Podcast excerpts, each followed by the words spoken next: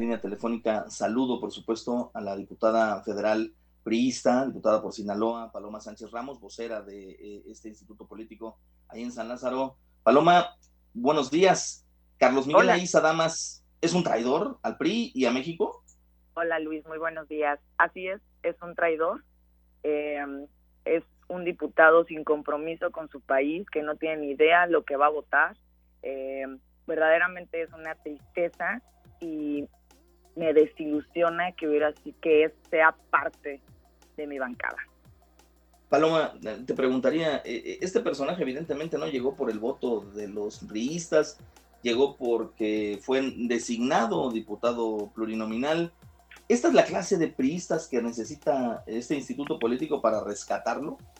Claro que no. Él llegó por vía plurinominal, así como también yo, y hay una gran diferencia en un diputado que ni se presenta, que no lleva una sola iniciativa, que nunca ha subido a tribuna, a un diputado pluri que sí tenemos el compromiso y que sobre todo cuando vienes de, un, de la vía plurinominal tienes todavía aún más compromiso de demostrar lo que eres y también gran compromiso con tu partido.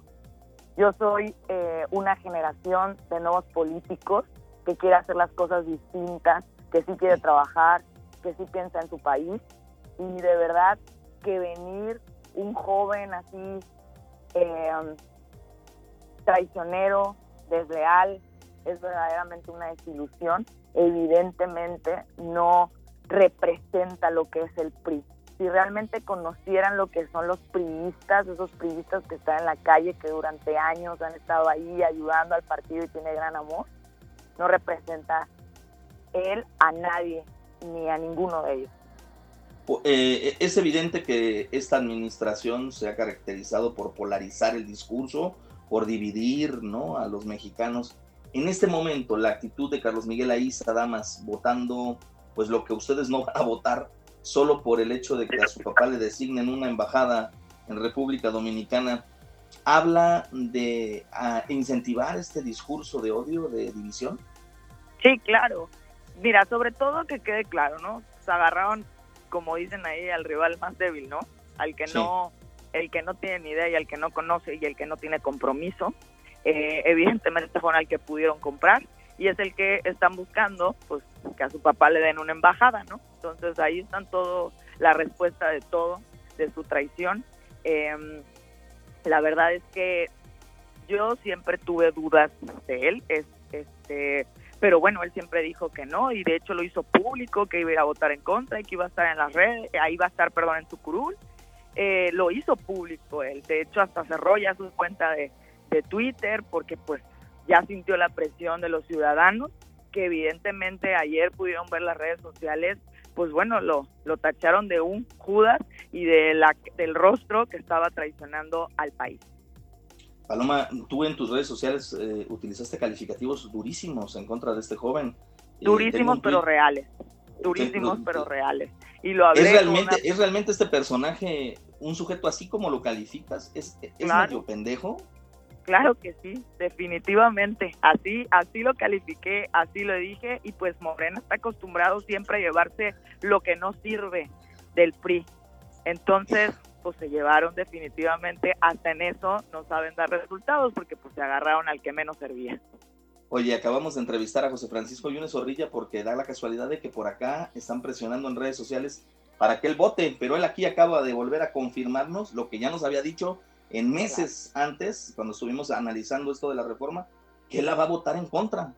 Claro, eh, mi compañero este, Pepe Yunes siempre se ha mantenido firme y siempre desde un principio llevó los mejores eh, análisis sobre el tema de la reforma. Creo que fue Pepe uno de los principales que ha hablado con cada uno de nosotros. Eh, fueron siete meses de analizar esta reforma. Eh, nosotros en el PRI creemos siempre que los mejores propuestas, bueno, pues siempre vamos a estar a favor.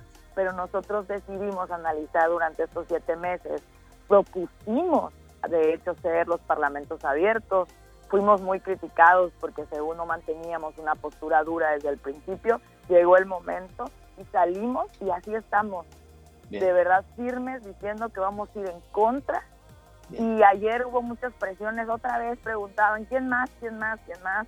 eh, un voto, un, un diputado cero comprometido no, no representa toda la bancada. Yo te aseguro que todos los demás compañeros diputados estamos igual de indignados, nos avergüenza esta actitud y la verdad es que no se preocupen, vamos a estar el domingo firmes, votando en contra y vamos a estar ahí por el bien de México.